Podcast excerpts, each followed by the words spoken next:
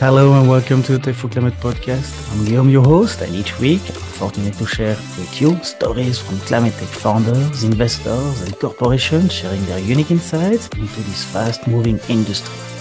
Eventually, like me, you will learn, discover, and get inspired by those unique men and women who are contributing to the fight against climate change.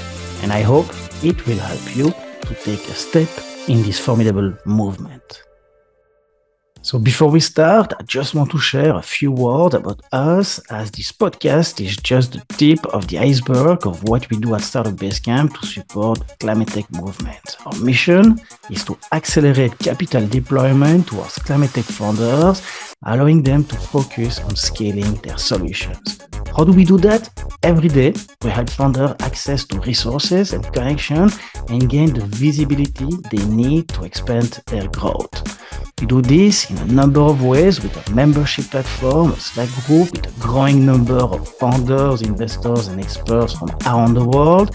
And recently, we went one step further with the matching services to connect founders with top climate tech investors.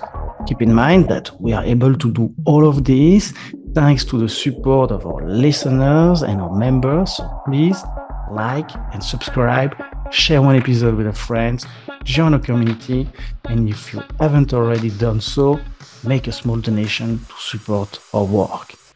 It really means the world to us. And now, enjoy the show!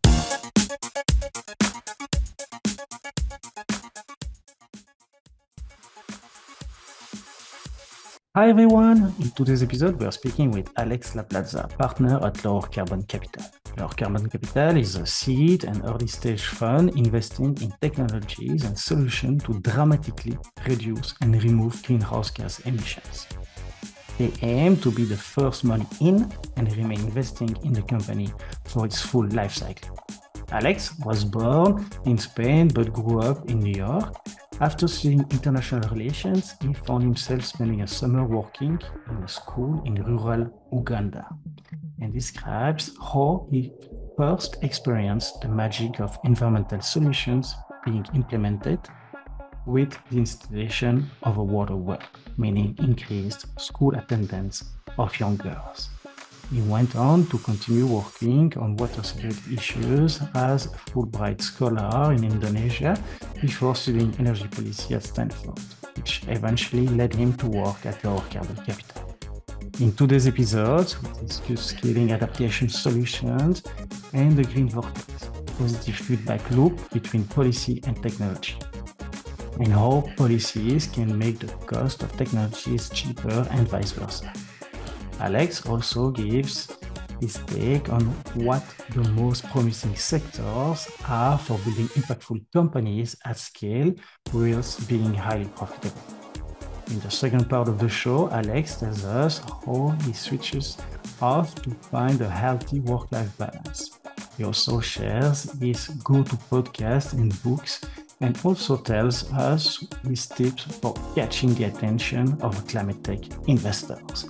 Alex, welcome to the show. Hi, Alex. Welcome to the Tech for Climate podcast. I'm super happy to have you here with us today. I'm looking forward this great opportunity to hear your story and get up to speed on what you guys are looking at with Lowercarbon Capital, which backs kick-ass companies that make real money slashing CO2 sucking carbon out of the sky and buying us time to unfeed the planet.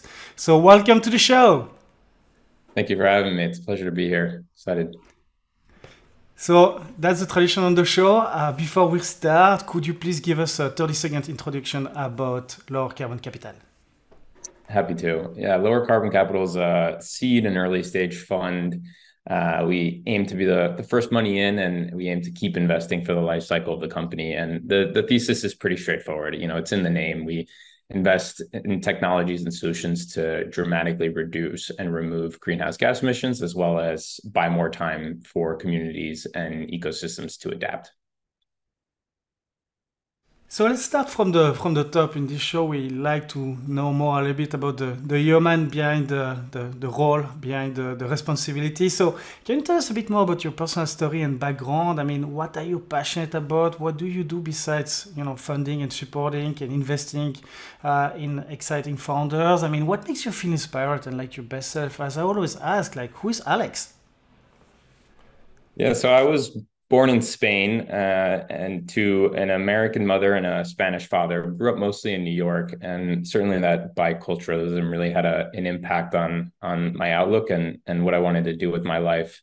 Um, and both of my parents worked in uh, the medical field, specifically working with children with severe physical disabilities. So service of others was kind of uh, baked in, I would say, since since early age. And obviously, when uh, those two components combine, naturally, as a as a bright eyed eighteen year old, you go off and study international relations. So that's what I did. I originally thought I was going to work in the field of international development. I spent the summer working in uh, in Uganda. I was uh, alone. I don't know how they sent me out there as a as a 19 year old uh, out there in in the middle of uh, you know 20 20 miles to the nearest paved road in the middle of uh, rural Uganda. But I was working at a school, and that's where I really got the first taste of kind of the the nexus between development and and human uh, security and well being and the environment. Because I was working at this school and you know, I, I saw pretty clearly that the the impacts that droughts and unpredictable rains were having on on these agricultural communities and really realizing you know that these are the most vulnerable people. These people had the least role in the climate challenge. Uh, you know they uh, i think electricity was was very very hard to come by uh, in that area. And so and yet they were they were getting hit the hardest. Um, and at the same time, I kind of saw the the flip side of you know the magic of when environmental solutions are implemented. We were at the school, and I was part of getting a, a water well installed right at the school, and I, pretty quickly it led to record rates of of school attendance, particularly of of young girls, because they no longer had to spend hours every day going to fetch water um, for their families, and so from there, that that led me to work on issues of, of water security in in Indonesia as a Fulbright scholar. Um, Indonesia, you know, I had I had a bunch of eloquent reasons in my application why Indonesia, but the the truth is I was just a big fan of Anthony Bourdain, and he's a real romantic about Southeast Asia, and so it really got me hooked. And um, I was working on a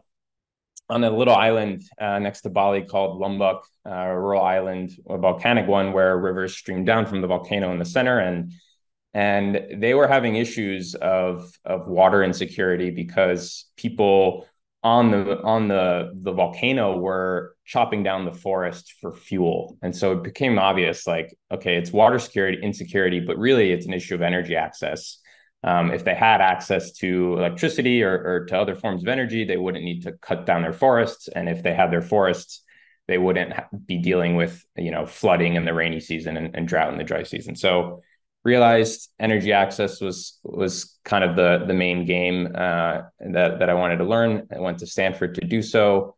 Um, and while working on energy policy there, you know, it's it's hard to go to Stanford and not get captivated by all the people working on cool solutions all around you while while you're reading and writing things that people will probably never care about. Um, and so that's where I got my first taste. Uh, that's where I first started getting involved in the what we call climate tech today. Um, and that's what led me to Lowercarbon.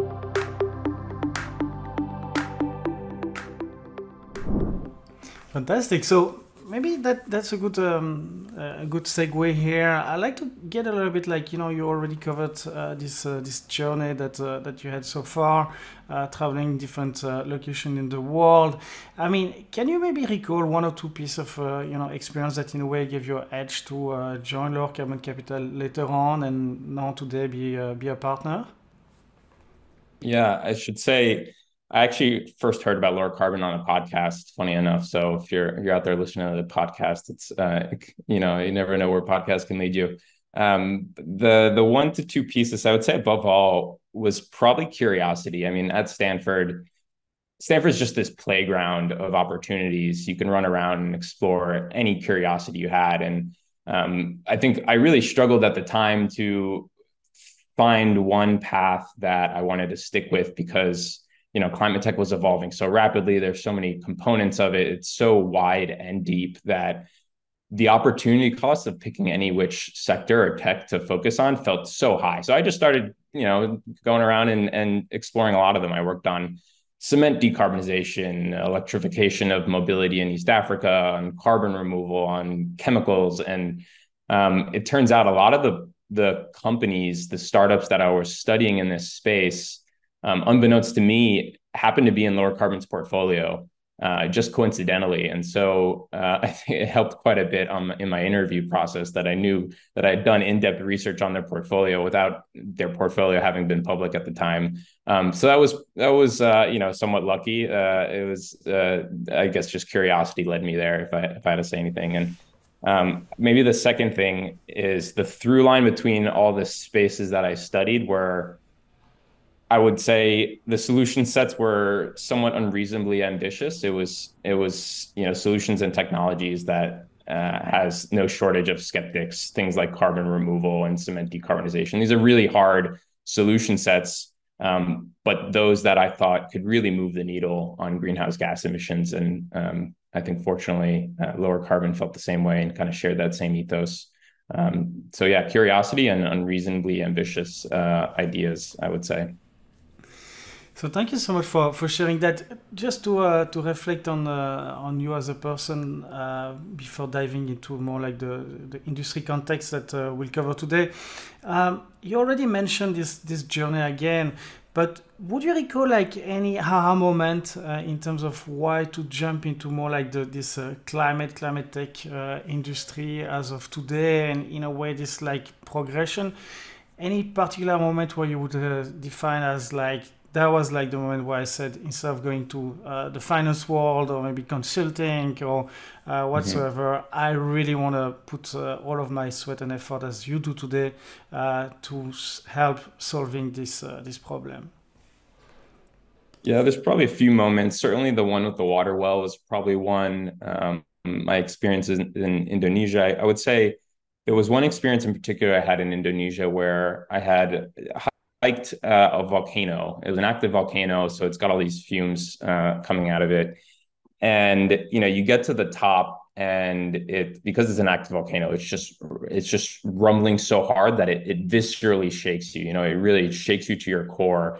And at the time, I was reading about geoengineering. Um, you know, one of the, the probably the most controversial fields in in climate and and just means of using technology to to combat climate change. And volcanoes are the natural analog for, for geoengineering um, because when volcanoes erupt, they eject uh, sulfur emissions into the into the stratosphere and reflect sunlight, effectively cooling the planet. And so, you know, standing on that rim of the rim of the volcano, I realized, wow, you know, humans have the potential to to mimic this power. Uh, you know, that was that was quite literally shaking me. Um, and not only do we have the power to do that now, but we've been doing that. And so that kind of imposed on me the, you know, the weight of of technologies, uh, or specifically climate technologies, and kind of where at that moment I would say is uh, where I knew I, I wanted to focus on on climate technologies as as a, one of the most powerful levers. Um, the the other thing I'd say is, um, and this is less of an aha moment, but more a gradual realization at Stanford is, as I said, I was working on policy there. I was doing a, a master's degree in international policy, and um, I started learning a lot about what some people call, uh, I've heard it referred to as the green vortex, or you know, it's like this positive feedback loop between policy and technology, um, in whereby policies can make the cost of technologies cheaper, um, and in effect, technologies can make the cost of policy cheaper. I think specifically a good example is you know policies in Europe that made the cost of solar power and wind power cheaper. Um, by reducing those costs uh, and making the cost of renewable energy cheaper, it's easier for policy makers to then be more ambitious and have lower political costs of of ramping up climate ambitions. And so um, that was that was one realization that I, you know I really wanted to tap that virtuous feedback loop, um, and in doing so, I thought the the technology side of, the, of that cycle would be a little more fun, at least in the early days, and and that's kind of what led me to to work on the on the tech side.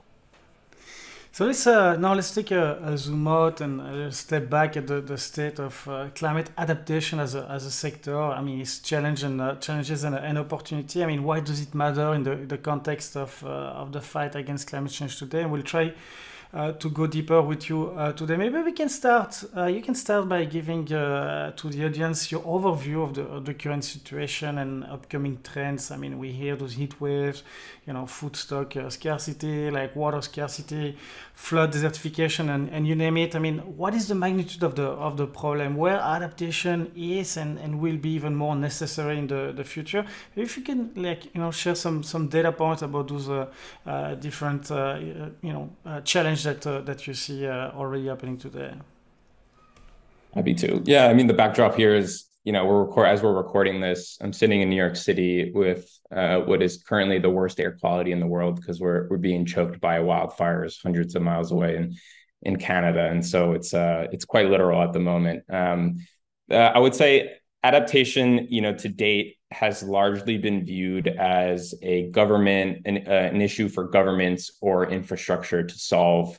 Um, but you know, from where I sit, I think there's a lot of opportunities for for climate tech and for venture and for markets to scale scale adaptation solutions. Um, the need, I think, is is threefold. There's there's three big reasons I think about it. The first and the most obvious is you know we're already at 1.2 degrees celsius today we're we're on, fast on our way to shooting past two two two degrees celsius um, and even at where we're at today there's you know untold human and environmental catastrophes happening. It's literally becoming too hot to live in parts of the world. Uh, if you've never heard about wet bulb temperatures you know the point at which it's it's too hot and humid for humans to literally be outside and, and sweat and naturally cool down. I'm I'm sorry to be the bearer of bad news, but um, we're seeing this happen today. And so, even if we zeroed out emissions tomorrow, we would still have to deal with um, the the really catastrophic environmental impacts that are starting to ripple out across across the planet. Um, second thing I'd say is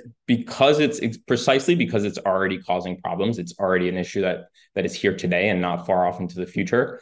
Um, there are, in particular, economic effects and challenges like you know the the closing of factories the clo- choking of supply chains and more generally just erasing gdp off the map. Uh, you know that creates opportunities for markets to step in and scale solutions more generally.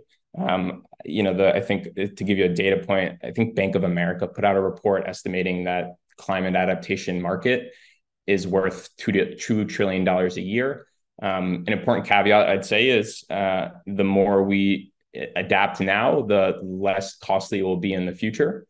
Um, and then third, and and perhaps most importantly, and this is what I believe most strongly, and I think um, and not everyone agrees with, but you know, contrary to what has long been a, a commonly held belief um, that there is sort of this zero sum trade off between investing in mitigation and investing in adaptation.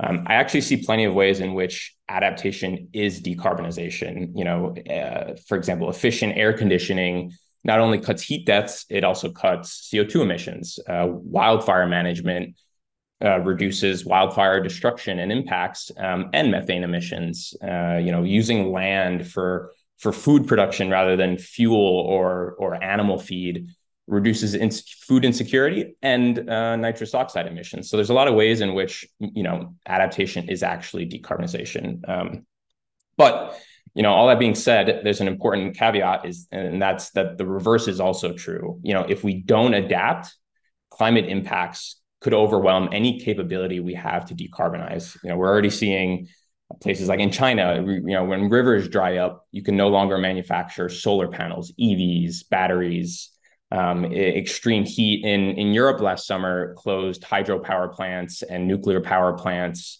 only to be replaced by gas generation. And you know all over the world when when heat waves push electricity grids to the brink markets respond often by by scrambling for for coal power and coal generation. So um, not only is adaptation decarbonization but the failure to adapt will make decarbonization harder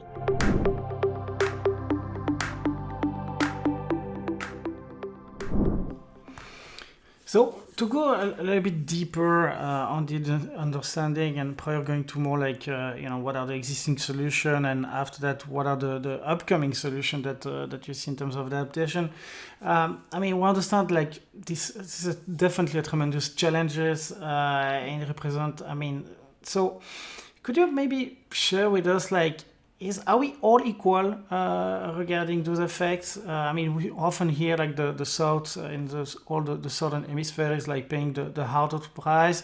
Is it still true uh, today? I mean, you mentioned like the, the air quality now uh, in New York. So, uh, is do you see like any any balance there? I mean, and um, who will uh, you think like in the near future pay also the, the, the hard price? I mean, uh, in maybe double clicking on what you already uh, started to uh, to mention, but like what are the you know indirect and, and non-obvious consequences uh, at the human and economical level uh, that you have identified uh, that if adaptation is not in place, uh, we will suffer from? Yeah, the, to answer the first question, um, everyone on the planet will be impacted uh, by climate change. I think that's not a controversial statement to say. Everyone already is being impacted in, in one form or another. You know, the fact that I'm, I'm inside while, uh, you know, the New York, New York City has terrible air quality because of wildfires hundreds of miles away is, I think, a, a clear evidence of that. Um, but that being said, it's without a doubt the the communities and the ecosystems that or the communities that have had the the, the lowest or the smallest role in contributing to the problem are those most vulnerable. Um, not only are they often uh, in places that will feel the impacts the hardest, um, particular, you know, I'm thinking about uh, areas of the world that will see the highest, uh, the, the hardest heat waves um, that also happen to coincide with very large population centers. I'm thinking South and Southeast Asia, Sub-Saharan Africa, et cetera they will see uh, disproportionate impacts despite having a disproportionately low share of of, uh, of, of CO2 emissions. Um, but I think more importantly, they their ability to withstand these impacts are just going to be far lower, and their ability to recover from them will be far lower. You know, I think it's if you look at uh, what happened in Pakistan last year with with the flooding that submerged, um, you know, about a third of the country and and produced like 30 million climate refugees in the course of a week, essentially. Um, that is that will have impacts on the country for for years, for years. Um, whereas you know a, a hurricane that hits in the United States our ability to withstand and then recover is is clearly much different. Um, so that's what I'd say on on the first question. Um, in terms of impacts in, in ways that uh, are maybe less thought about, I, it's hard to say because you know the climate impacts will be so foundational uh, to to modern society and our global economy um, and by that I mean, you know, food and water insecurity are kind of the base of the pyramid, and just and just physical security in terms of natural disasters. Um, these will shake and uh, erode the foundations of of global economic stability um, in with effects that will ripple out in in ways that will be really really hard to predict. Um, but quite scary. Um, and I think all this points to the need uh, for adaptation today because of what I said earlier. You know, the the more you adapt today, the more you build in resilience beforehand, um, the easier it will be to withstand and recover in the future. So now that we uh, get uh, a better understanding of this uh, very dark, uh, dark backdrop that uh, that we have here, uh, let's maybe speak a little bit about like already like you know alternatives and, and solution in place today. Maybe if you can pick like a, you know a few of the most impactful um, you know that that you can that you have seen and and who is already uh, you know like putting them in place? I mean how is the, that market already uh, organized? And then after that uh, the following question will be more about like what do you see in terms of uh, innovation and, and, need for innovation there? So maybe let's start with mm-hmm. what we have today here. Sure. Um, well, the most obvious uh, space and need for solutions is heat, you know, because climate change is simply uh, a challenge of too much heat. More greenhouse gas means more heat, more heat means more extreme weather. and so um, I think at a, a, kind of a more uh, fundamental level, we're getting to the point where it gets so hot that it affects the ability for humans to just uh, live and uh, uh, survive. And so, air conditioning is an obvious one that you know many folks don't often think of as climate adaptation, but it certainly is. Um, it's a solution that is existing today. Uh, it, you know, there's been studies that says the the rise of air conditioning in in the U.S. in the 20th century actually cut deaths from extreme heat um, by 75%. So pretty remarkable solution that, that we know is already working. Um, we know uh, air conditioning is going to boom as the world gets hotter, as the world develops and, and grows wealthier. Um, and so the that's already a solution that we need to ensure gets widely deployed. Um, but we also need to ensure is uh, we improve and make, and make it far more high efficiency you know use refrigerants that are lower uh, global warming potential um, can deal with humidity because it's going to be most important in markets like india brazil um, you know indonesia places that are going to be hot and humid um, so that's that's one obvious today um, i think along those lines cold chain is going to be more and more important. Cold chain is kind of a the the unspoken uh, uh, one of the unspoken backbones of the global economy that can take you know ice cream from from cow to cone or or vaccine for that matter from from you know labs to to jabs. Um, and so cold chain is going to be more and more important to ensure that uh, you know the food food doesn't go wasted that we have medicines uh, to provide um, it, it's it's not a, an obvious one today but I think it's only going to grow more in importance um, and then for the other the other areas, I would say generally I like to I think of the solutions that exist today in in a few buckets. Uh, heat is being one of them, but the others being food, uh, food security, water security, and then just general physical security. You know, resilience to to disasters. Um, and there's there's a whole number of uh, solutions within each of them. I think the one that is probably uh, the most obvious in terms of what it, the role it plays today and the role it will need to play in the future and evolve uh, is in insurance uh, or insurtech or a lot of folks uh, you know insurance is kind of this uh, just kind of a more boring you know uh, fact of life. It's just uh, and and i think insurance is kind of the the six trillion dollar safety net under the global economy that is going to grow more and more important as a means, both as a signal of where and where not to build, but as we're seeing in, in California today, as insurers pull out of, of certain wildfire prone areas, um, but also just the uh, you know the ability to cost effectively transfer and pool risks and and get capital to people who need it after disaster strikes. Um, so these are you know solutions that are, are not always uh, super technologically advanced. They're existing today um, but i think are certainly an adaptation and certainly um, only going to grow in importance so let's speak now a little bit about the, the future of adaptation and you know emerging alternatives uh, to traditional solutions that you see uh, maybe that is being developed in labs or like very uh, still very early stage. If you could maybe like pinpoint a few upcoming innovation uh, with their potential and, and weaknesses or, or, challenge at this stage that you have identified and um, you know which one are the most uh, you know promising or advanced uh, for you? No need to mm-hmm. name anyone. Uh, we don't want to, you know, create yeah. uh, any favoritism here, but more about like uh, just having uh, an understanding of uh, what is coming on that sense.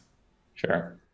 Um, the space I've been thinking a lot about recently is controlled environment agriculture. And, you know, this is kind of an umbrella term to include everything from the low tech greenhouse to the vertical farm. Specifically, I'm interested not in the vertical farms because I think there's always going to be challenges with with the energy use and the energy efficiency of, of those certainly relative to uh, to field agriculture because, you know, it turns out it's hard to compete with the sun.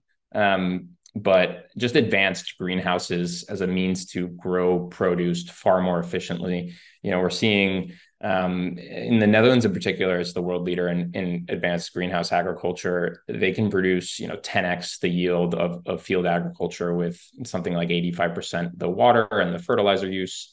Um, and I think this is only going to grow more important because as as climate uh, instability wreaks havoc on, on weather patterns and, and agriculture or outdoor agriculture. I think more and more of it will move inside. Um, there's also the the tailwinds of you know near shoring of supply chains. Um, and and more generally this is a you know there's so much data in in these warehouses or in these greenhouses rather that um, it becomes a really exciting opportunity for things like AI uh, to to automate and to optimize um, for us to really maximize food production while minimizing the inputs. Um, that's one area I'm excited about. Another one uh, in the in the food security space is um, I work a lot on cellular agriculture, just producing products and goods uh, using um, bio uh, synthetic biology. Um, in particular, cells to produce things like meat, cheese, uh, coffee, uh, milks, uh, really many products that are very greenhouse intensive today, but that can actually be replicated um, biologically speaking, exactly uh, the same, just using cells. Um, one area here that I think is going to be important is actually uh, feeding the cells. You know, cells, microbes also got to eat. And so um, finding ways that we can feed cells uh, their inputs, their, their sugars without um, significant land use implications, uh, like you know, cutting down forests to grow sugar to make lab grown meat is, is not going to be a good solution. So um, ways of reducing the impacts of you know kind of future food technologies is is an interesting space. Um, and then one that's emerging actually that has been uh, pretty low tech to date, um, and I think we're living with the consequences right now is is wildfire management. Um, you know, a, a, forest's best friends paradoxically are, are actually fires and, and and axes. So ways of of scaling using technology to scale forest management um, by uh, scaling quote unquote good fire, prescribed burns, or uh, forest thinning um, to uh, to make it far more uh, scalable than what we do today, which is largely uh, manual labor and, and people on hand um, and, and on foot. Um, there's a lot of really exciting opportunities there that I think have have significant implications for our, our uh, resilience, but also climate emissions. You know, as I said, the more you can handle wildfires, the the, the fewer emissions we'll have as well. So taking a, a, macro approach and stepping back for a bit, I mean, could you tell us, according to you, what are the, the US advantages and, and weaknesses in regard of uh, innovation and production that will lead to uh, a world that can be fully equipped for adaptation? Uh, how do you compare maybe US uh, versus China in the uh, in the EU? It's an interesting question. Um, I would say from a macro level, the United States has the advantage in that it's quite a dynamic and diverse economy.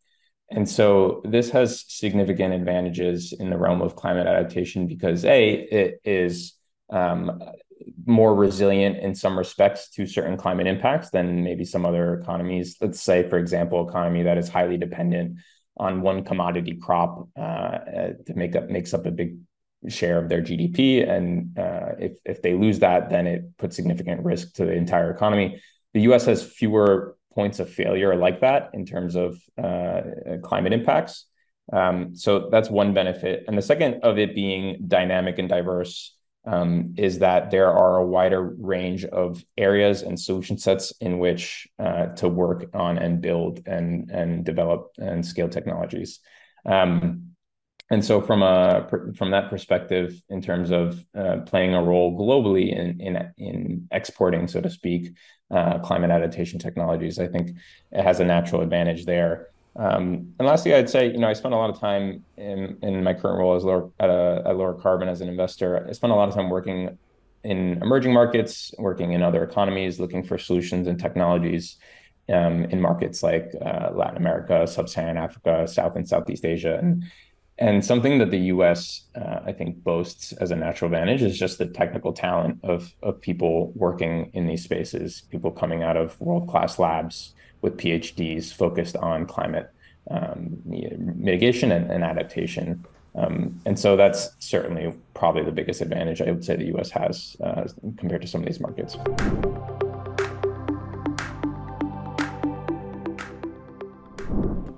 So to close this uh, this section before diving into uh, into the carbon capital, I mean, what are the, the major like constraints uh, that you have identified for adaptation? I mean, do you see any major uh, roadblocks Uh, is the need of like new policies to be put in place, like of international coordination or funding?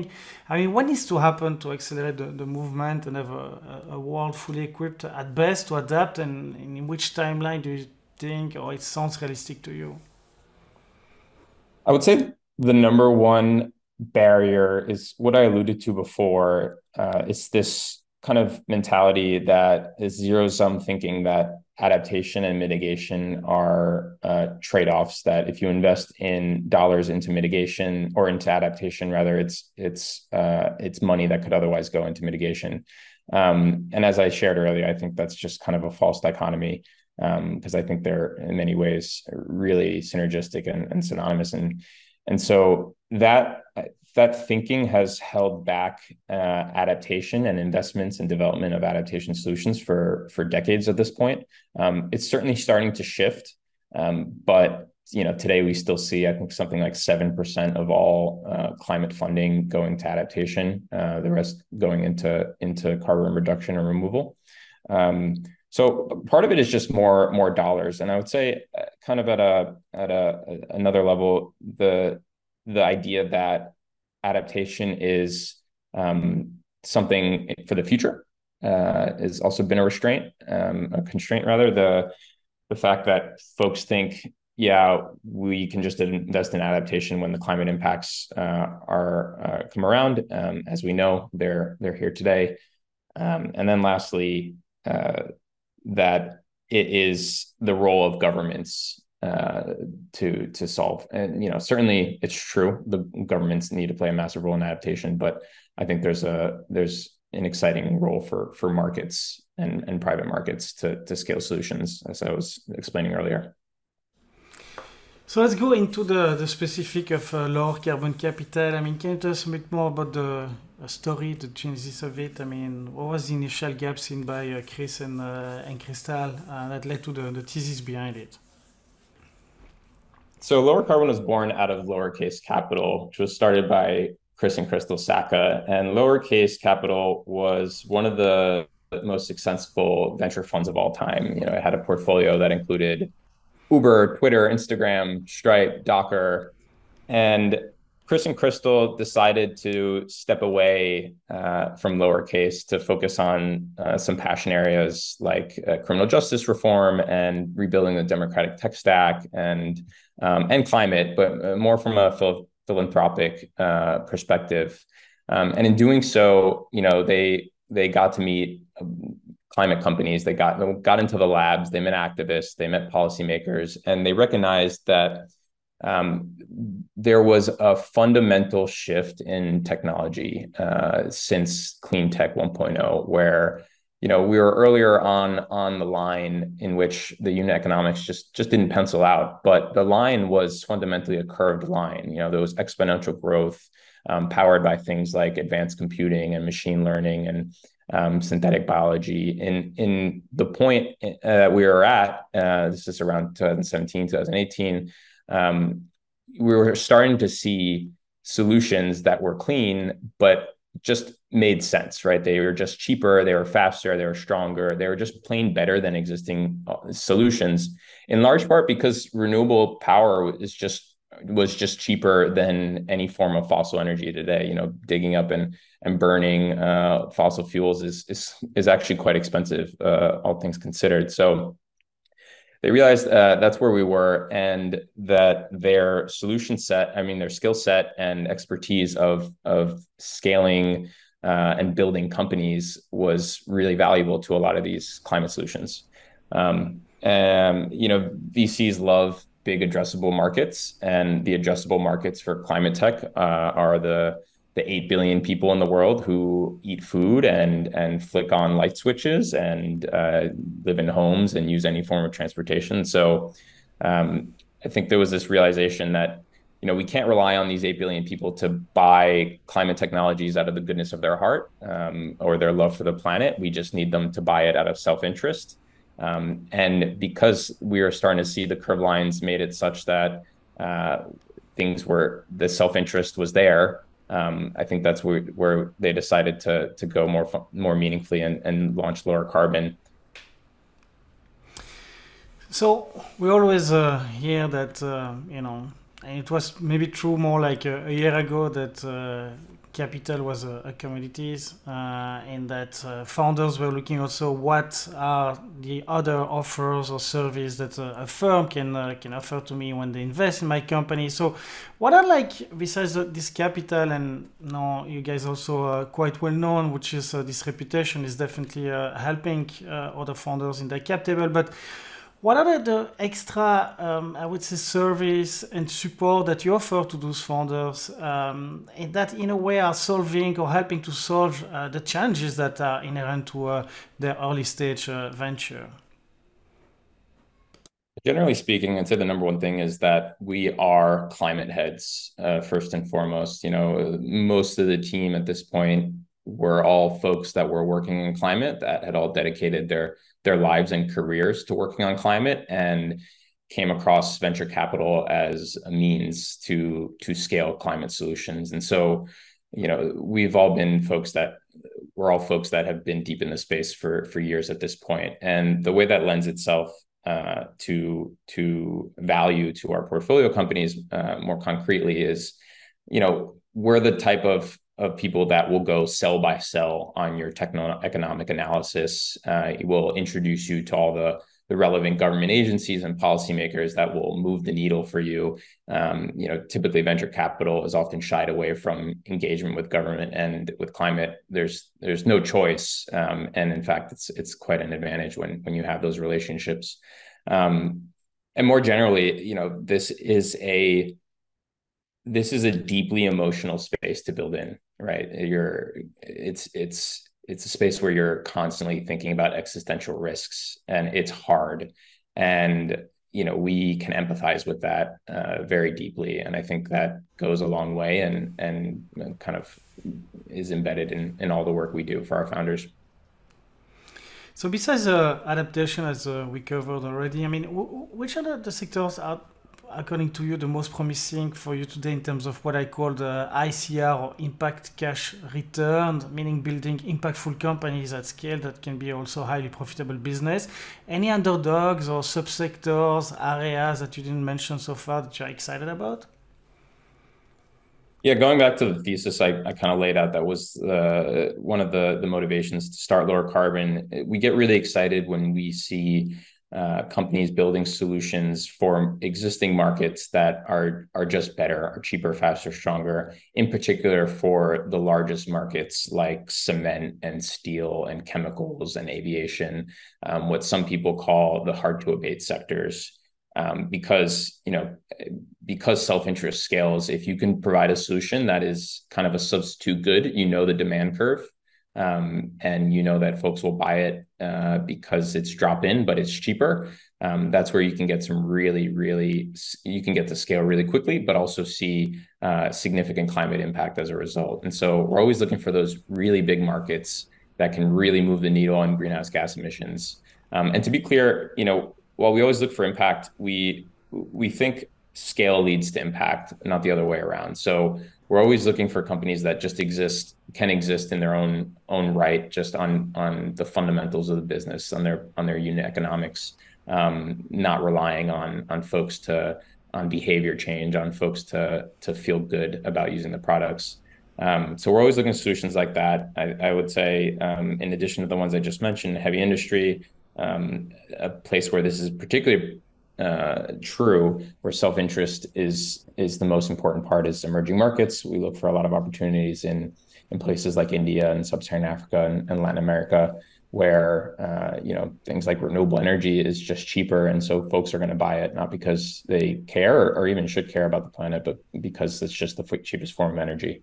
Um, I would say I should say we also do quite a bit of work in carbon removal, have a, a, dedicated fund for carbon removal, and as well as a dedicated fund for nuclear fusion. Uh, these are two spaces that the markets, you know, contrary to, to everything I just said about about existing markets and solutions that uh, are pure substitute goods, these are markets that that don't exist today, but we think will be uh, massive in in the the decades ahead.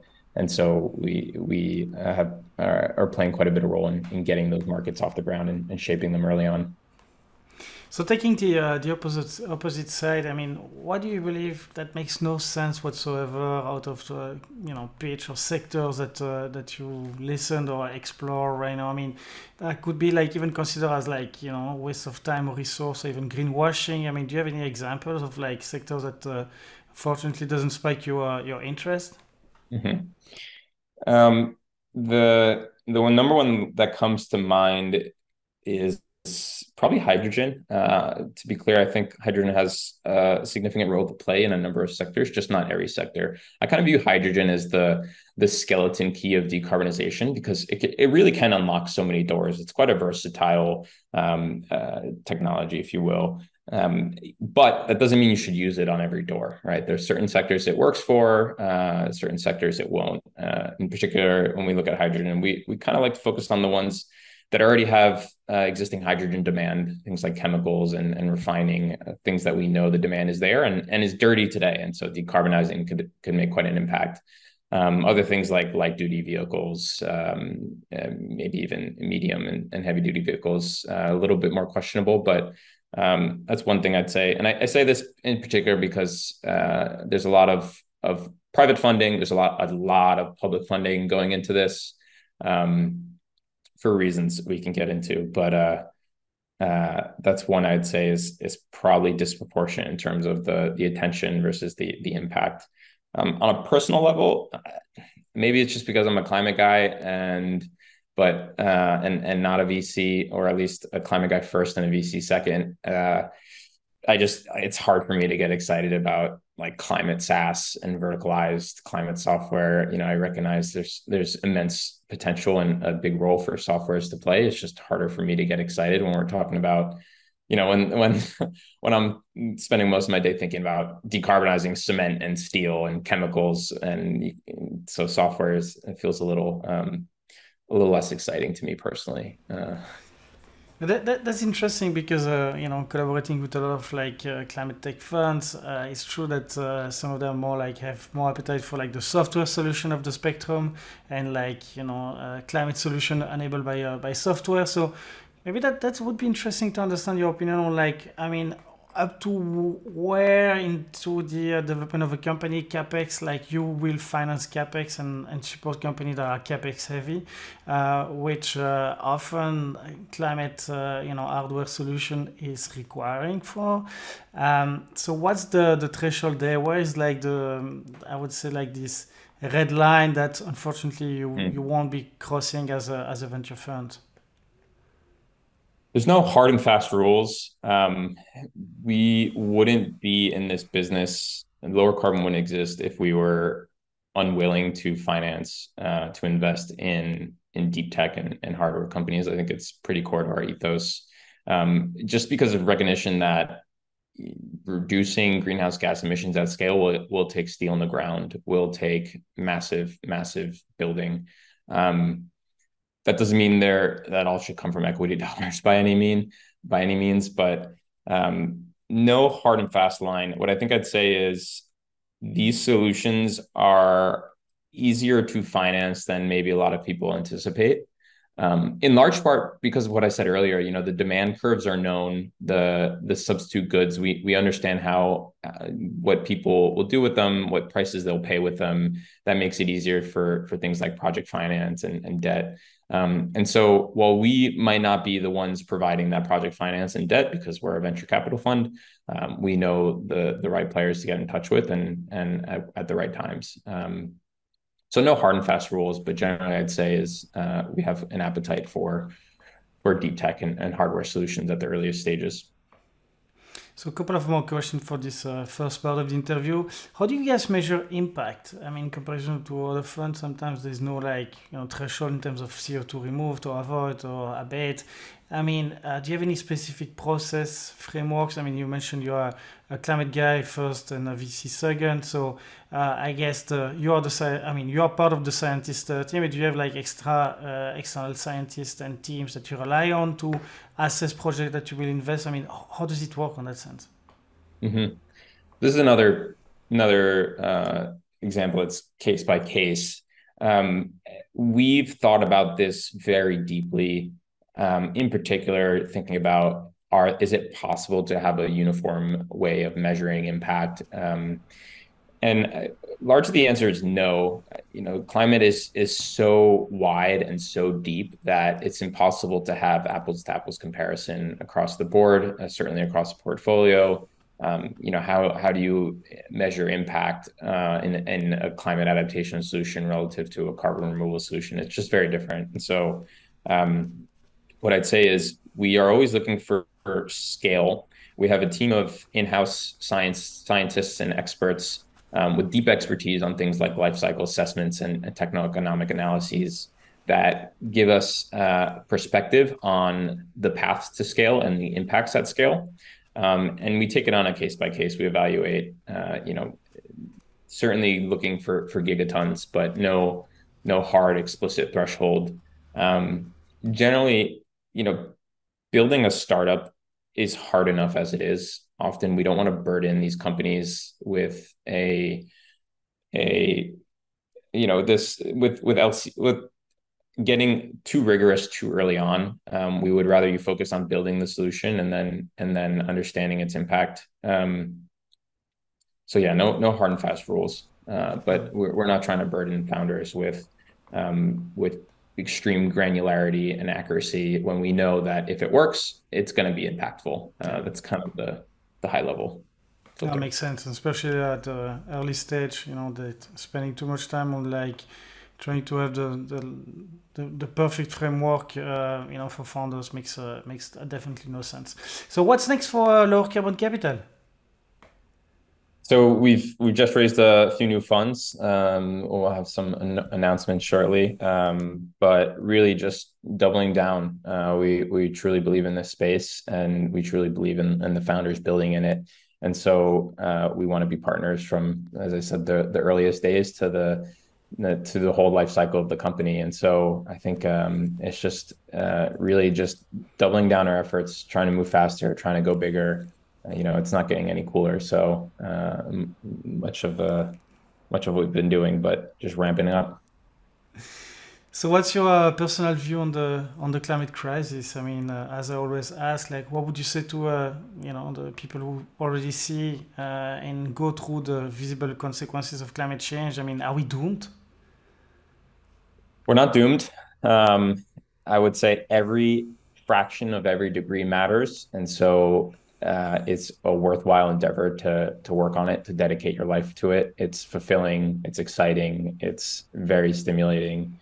Um, and the other thing I'd say is, you know, the the thing that gives me optimism is that with many climate technologies and solutions, the world would be better off with them existing even in a world without climate change. Uh, give you a concrete example. You know, as we decarbonize and, and move away from fossil fuels, that makes sense even if fossil fuels didn't lead to climate change because you know, we still have millions of people dying a year per every year from air pollution. So climate tech isn't just about working on climate; it's just about making uh, the society as a whole um, more sustainable and more equitable. And I think that's a that's a a really worthwhile endeavor, and uh, it should uh, hopefully encourage folks to to put their skills to work. Um, and the second thing I'd say is you really don't need to know much about climate. Um, you don't need to be an expert, and you don't need to be a scientist. There's a role for everyone to play in in fighting climate change. So any skill set, any expertise, um, any will that you have to work in climate um, is valuable. So how can the community of uh, founders, experts, investors listening to the show today can uh, can help you? Um, we always love to see ambitious ideas, um, no matter how early on. If you have an idea, if you want to talk about it, I'm happy to be a sounding board. Um, always reach out. You know, you can hit me up on on LinkedIn, on Twitter. I'm, I'm pretty available. Um, so never hesitate to reach out, even if it's just an idea. Uh, we always are looking for for new partners uh, to get involved in the climate fight. Any question I should have asked uh, and I did not for this first part of the uh, interview? I, have been hearing a lot of your questions about uh, what you're excited about, what you're not to all your guests. So I'm kind of curious to, to flip it around on you. What do you mean? I'm gonna get this one. what do you all mean? Right, what do you mean? a better one then. Uh,